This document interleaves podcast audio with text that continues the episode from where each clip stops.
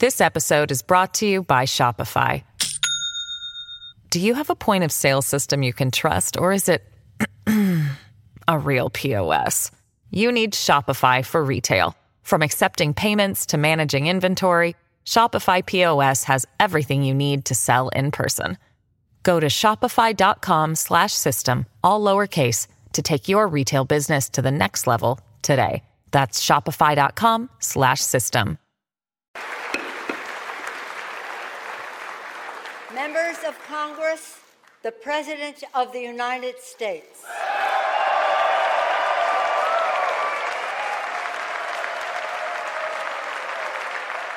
This is The Middle with Anthony Weiner. Unplugged. Welcome to episode 16 of The Middle Unplugged, a break in the middle of the week when we reclaim the microphone from the far left and the far right and try to carve out some time for a less shrill and less extreme and generally less angry conversation. I am your host, Anthony Weiner, and I will be honest. I had hoped to do a nice, crisp State of the Union podcast. I love me a State of the Union. I love the process. I love the visuals. I love the president walking down the center aisle. And I like the eye rolling during the speech, the organized and disorganized clapping that goes on. I remember when I was in Congress, I don't remember what year it was, but one year, Nancy Pelosi and John Boehner, no, let's see, who would it have been? It would have been Pelosi and Cheney, maybe. I don't know who it was, but they tried to figure out a way to not stand up at every applause line. They kind of made a handshake agreement among themselves. And it didn't work. They wound up having to stand up just as much as they ever did. I remember that, you know, when shouting first became a thing, like shouting out, basically heckling. Probably remember this in 2009, a guy named Joe Wilson of South Carolina. He shouted, You lie to Obama. I think Obama was talking at the time about how his health care proposal would not, you know, cover the uninsured. And this guy yelled, You lie. It was seen as a big breach of decorum. Nowadays, it seems like that's what basically everyone did. By the way, Joe Wilson is probably most famous for that. I bet you if you went to his Wikipedia page, it's what it talks about. That clip we played at the top there, that was Nancy Pelosi introducing Donald Trump. And, and that was when honor and privilege was removed from the introduction. It used to be, I it is my great honor and high privilege, or something like that, to introduce the President of the United States. He just said, It's the President of the United States. Remember, she tore up his speech or something like that. They did, he didn't shake her hand. It's gotten a little bit more chippy than it used to, I must admit. You know, I love States of the Union for lots of reasons. One of, uh, maybe I'll, well, I don't want to tell the story now. I sort of met my wife at the State of the Union in 2007. She writes about it in her book. But I do have this major thing I want to talk about the State of the Union, but I'm not going to do it here. I guess I'll wait till my Saturday show, the middle, which is also available on podcast. It's Saturday between 2 and 3. And I'll, I'll tell that Huma story also. But I wanted to put that aside because I have not had the opportunity to do my full boiling collection of hot takes around Balloon Gate. By this time, frankly, it's already kind of run its course. Maybe it's got a little bit more to do, but but let's just start with this. Let's just assume, and this is again, I, I, I try not to do hot takes, so I'm going to try to do a thoughtful look at this. You've got to assume that nothing that we're being told about this is on the level completely. You know that normally my footing is that what appears to be the case usually is the case. Occam's razor, the most likely explanation for something is probably the right one. And that we often do this thing, particularly on talk radio and particularly on cable news and on the internet. We do this thing where we try to take messy facts and we try to create some conspiracy that makes everything tidier or a theory that ties everything together. When usually we assume conspiracy when it's just coincidence. That's true of government. But in the case of the military and in the case of spies, where there's zero real transparency about what's going on, zero real way for citizens to determine what's going on, that might not be the case. I think you should have some healthy skepticism that what you're seeing is actually what's right. Now, fortunately, in this case, there's nothing at stake. I mean, let's take the different scenarios. If it's a weather balloon that was blown off track, then I'm sure the Chinese will be able to go out and buy another weather balloon. And I know you're saying this wasn't a weather balloon. Everyone agrees it was a spy balloon. Okay. I don't know why we're so sure it wasn't. If you're telling me there's no such thing as a Chinese weather balloon, And if there is, why is it so hard to imagine that that bad boy got blown off course? Do we have no weather balloons on our side? Is there no laboratory somewhere floating a big weather balloon out there? But okay, I will stipulate to the idea, for the purpose of this conversation, that it was a spy balloon. I think we can, just for the purpose of keeping this thing going. And I imagine that there are spy balloons. And I imagine that there are spy balloons over our head a lot. And I imagine that there are satellites over our head at every moment. And I assume there are spy submarines. Just riffing here, but I assume there are spy apps on our phones. And I'm sure that there's some very, very, very low level spy listening to this podcast right now in China and Israel and Russia or whoever else. And I assume that we, the United States of America, are doing the same exact thing over there. Now, when I was a congressman, did I know that spy dirigibles were a thing? I was a congressman for 12 years. Of course I knew. I had the highest security clearance. Actually, no, I didn't know. And by the way, members of Congress are not told about how we spy on our adversaries. Sure, we have the clearance to maybe find out, but really what it is, it's a gang of eight. It's these high level members of Congress and people who are on the Intelligence Committee that get these kind of briefings every once in a while. And theoretically, they're told and then they go tell us, or at least in some way, they tell us. They let us know. But they really don't. It doesn't work like that. In fact, it's so limited the way information can be shared that rank and file members of Congress don't find out basically how big parts of the federal budget are spent. We don't find out about how spying goes on. And you know what? Many of us are blissfully ignorant of such things. But what it does tell you is that when you hear members of Congress talking about this stuff on TV right now, you have to remind yourself that they're talking out of their asses. They don't know anything. you know, it could be a bomb, it could be carrying COVID. It makes Biden look weak. It's strategy. We don't know any of this stuff, and members of Congress don't. It's a reminder of the expression we used to have in Congress that people who know aren't talking, and people who are talking don't know. They're basically, they don't know any more than you do. No one really knows this stuff, which is what makes it possible for the military guys to make up stuff in moments like this that you really can't check very well. And so, what kind of stuff do they make up? Well, usually stuff that makes them look competent, right? You know, we're hearing now about this balloon. We jammed the signal while it was floating over the United States. So it, you know, we were collecting intel from them about how they collect intel from us. We waited because we wanted to be sure that what they had on board, we didn't fall and detonate on anybody or even the way they measured it. It's the length of three school buses. What kind of a freaking measure is how many school buses something is? The whole thing had an air of a we don't really care we don't really know but we don't really care to make up any really great stories for you so i have using the powers that i have as someone who doesn't work in congress anymore someone who i think can extrapolate to somewhat in a, something of an honest broker here here's what i have derived as the most likely scenario in all of this one that spy balloons are a thing and they fly all over the place, but this time one got too low for some reason to become visible. I don't think this is the first one, and I don't think it's the only one. And we've heard, frankly, our side say we've got other ones have been up there. We just haven't told you about it. Two, I'm sure that from time to time these things fall out of the sky or get noticed, but it never becomes a big deal. This whole thing that Trump, it happened under Trump. By the way, did you see that Trump called it fake disinformation this time. I think he started to figure out when he calls something fake news, we that means it's true. so now he says fake disinformation, which if you deconstruct that a little bit is a little bit hard to figure out what he's saying. But anyway, I'm sure these things happen. I'm sure that they fall out of the sky from time to time and they're discounted or they're called UFOs or whatever. I'm sure this can't be the first time this kind of thing has happened. 3 that these things, these spy balloons pose no risk in any tangible way to anyone. Pictures from the sky don't strike me. And again, um, just as much in the dark about this stuff as you are, but they don't strike me as the most valuable spying, especially when you're drifting over places like Montana and Idaho and you have a whole bunch of spy satellites up in the air at all times. It doesn't seem like it's terribly valuable. I think one of the reasons why this didn't cause much of a stir when the military first saw it is that, but who cares? It's not that big a deal. Another thing that I would say, as I try to take stock of what actually happened here, is that once it became public to everyone, every step the rest of the way was probably fairly carefully scripted between the US and China.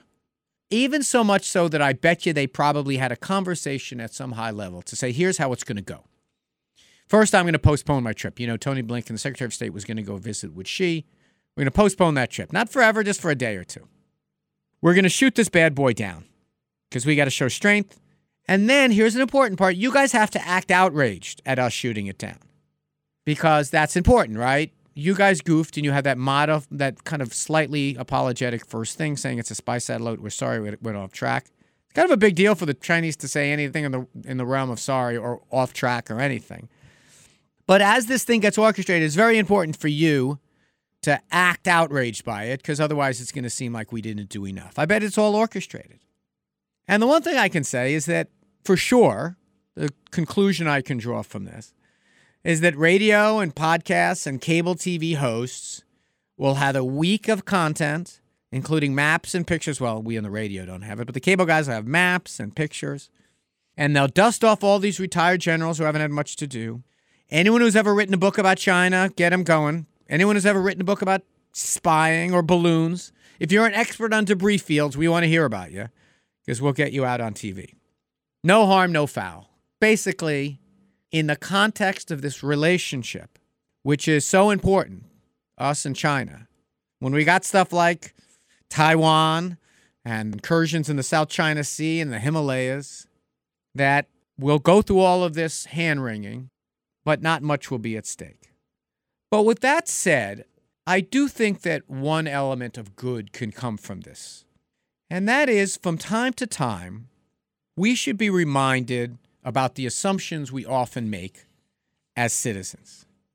We don't know a lot of time what our government is doing in our name in this realm, in the realm of defense and spying and intelligence. Secrets are probably a much bigger part of our government than they than we all should probably be comfortable with, put it that way. I did an episode a couple of weeks ago where I pointed out that more than 70 million new documents are deemed to be classified each year. New documents on top of what is already classified. Every once in a while, when a credit card company or a website gets hacked, we we all fret about our personal data. Sometimes someone will write a clever story about how he read the privacy statement on a phone app. You know, and countries, but countries spy on each other. Hundreds of billions of dollars of our taxpayer dollars are spent for that and it is justified by a near frenzy of insecurity. The PRC, the People Republic of China, is our enemy du jour, no doubt about it, you know. But we seem to always need one of those to justify these types of expenditures.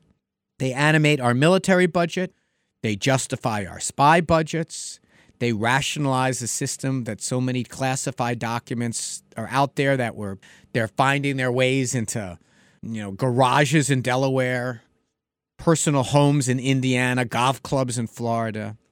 But I want to ask you the secrets from who are all of these things? A spokesman for the State Department said the other day, you know, he was doing a briefing on this, and he said words to the effect of, Shut up, China, you know what you did here. You know, try to look tough. Yeah, they do. They know what they did, and we do, and they know that we know. But who is the we in all of this? We, the citizens of the United States, are the ones who aren't let in on these so called secrets. Even as I pointed out, even our representatives aren't let in. When China flies over the United States, what do they see?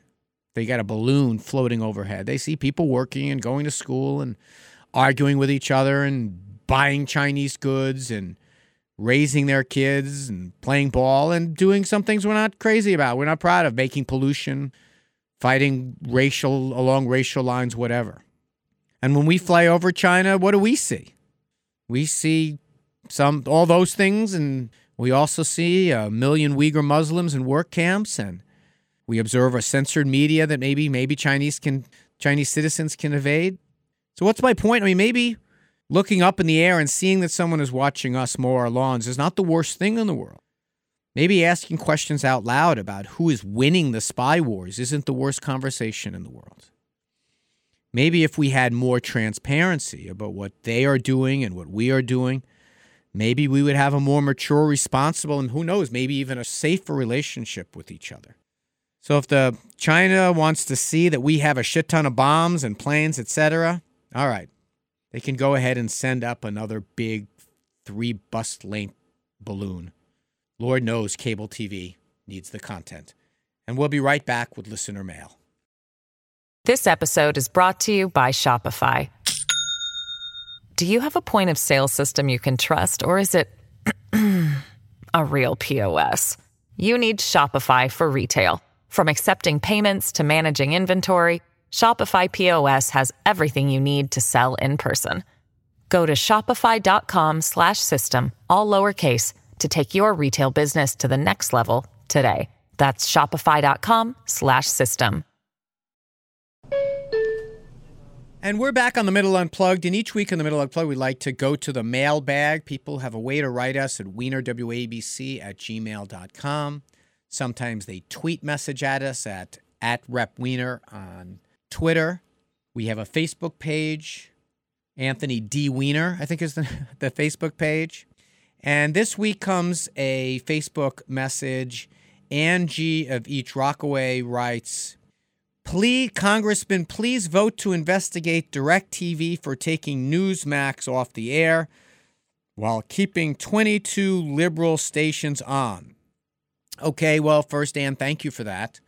I am not a member of Congress any longer. I guess you knew that.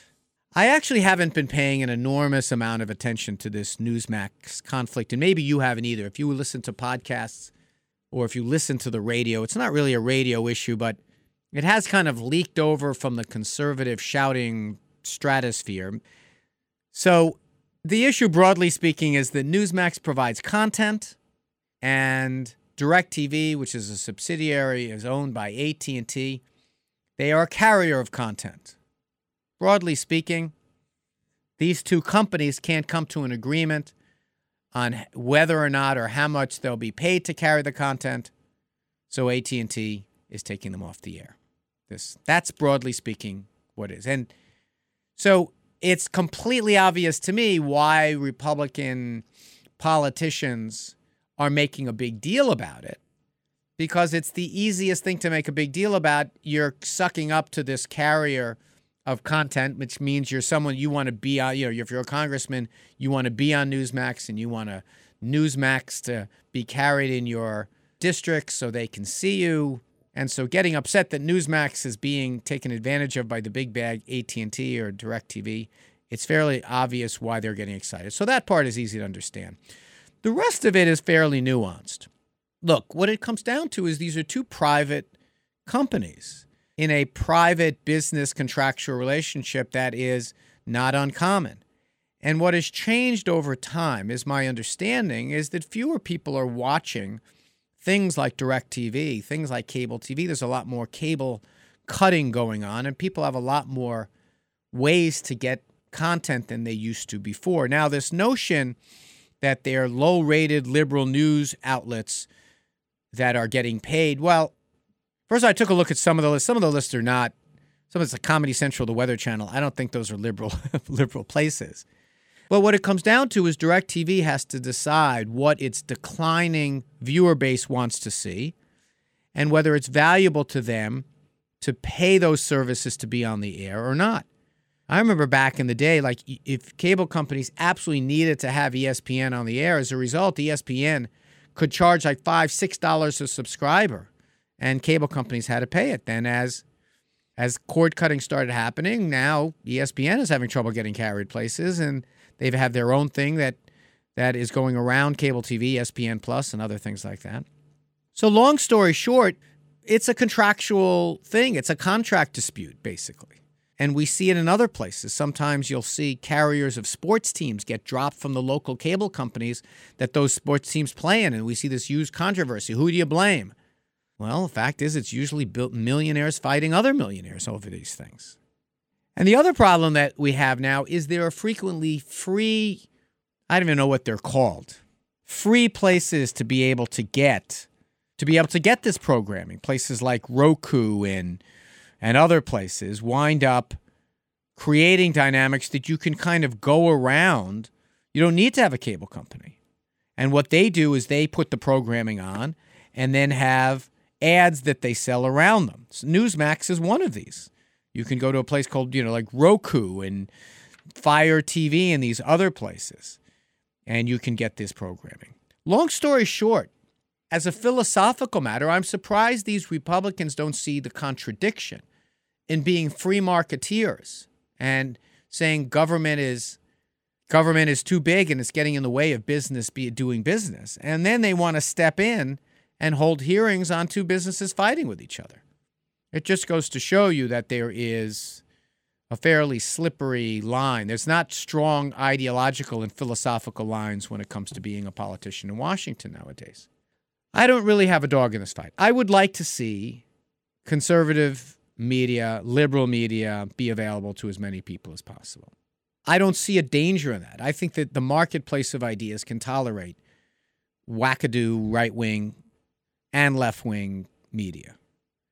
Um, I don't think it's any obligation of a company to carry a program that they don't think is profitable. I don't think it's like that. We had something called the Fairness Doctrine that used to be back in the day that Republicans helped get rid of to basically say you've got to put both sides on the air. It was Republicans under Ronald Reagan who got rid of that. Well, now that's coming back to roost. Now there's no requirement that you do that. And it never was on cable anyway, to be honest. There's only over the air broadcast. But if we want to have that type of standard, that's big government. And I hope the folks at Newsmax remember that. So to G of East Rockaway, I'm with you. I hope they put him back on the air, but I don't think that Congress or taxpayers should use the force of government to force them to be on the air. And I do think it's somewhat ironic that at the same time you're complaining about about big government Many of these same members of Congress want to get government in the business of mediating business disputes. So that's my answer to that. If you'd like to participate in the show in the future, you, like I said, there are many ways to reach me. I also encourage you to let people know if you like this podcast, let them know about it. That's the way that more people get introduced to it. You can, some podcasts let you rate it, some podcasts let you leave comments. Please encourage you to do that as well. And also tune in for the middle, the podcast and radio show that I do at 2 o'clock on Saturdays, and Left versus Right with Curtis Sliwa. All of these are available anywhere that you get podcasts through the podcast, the Red Apple Podcast Network. I really do appreciate all your support. We look forward to seeing you next week. And this is the end of the Middle Unplugged.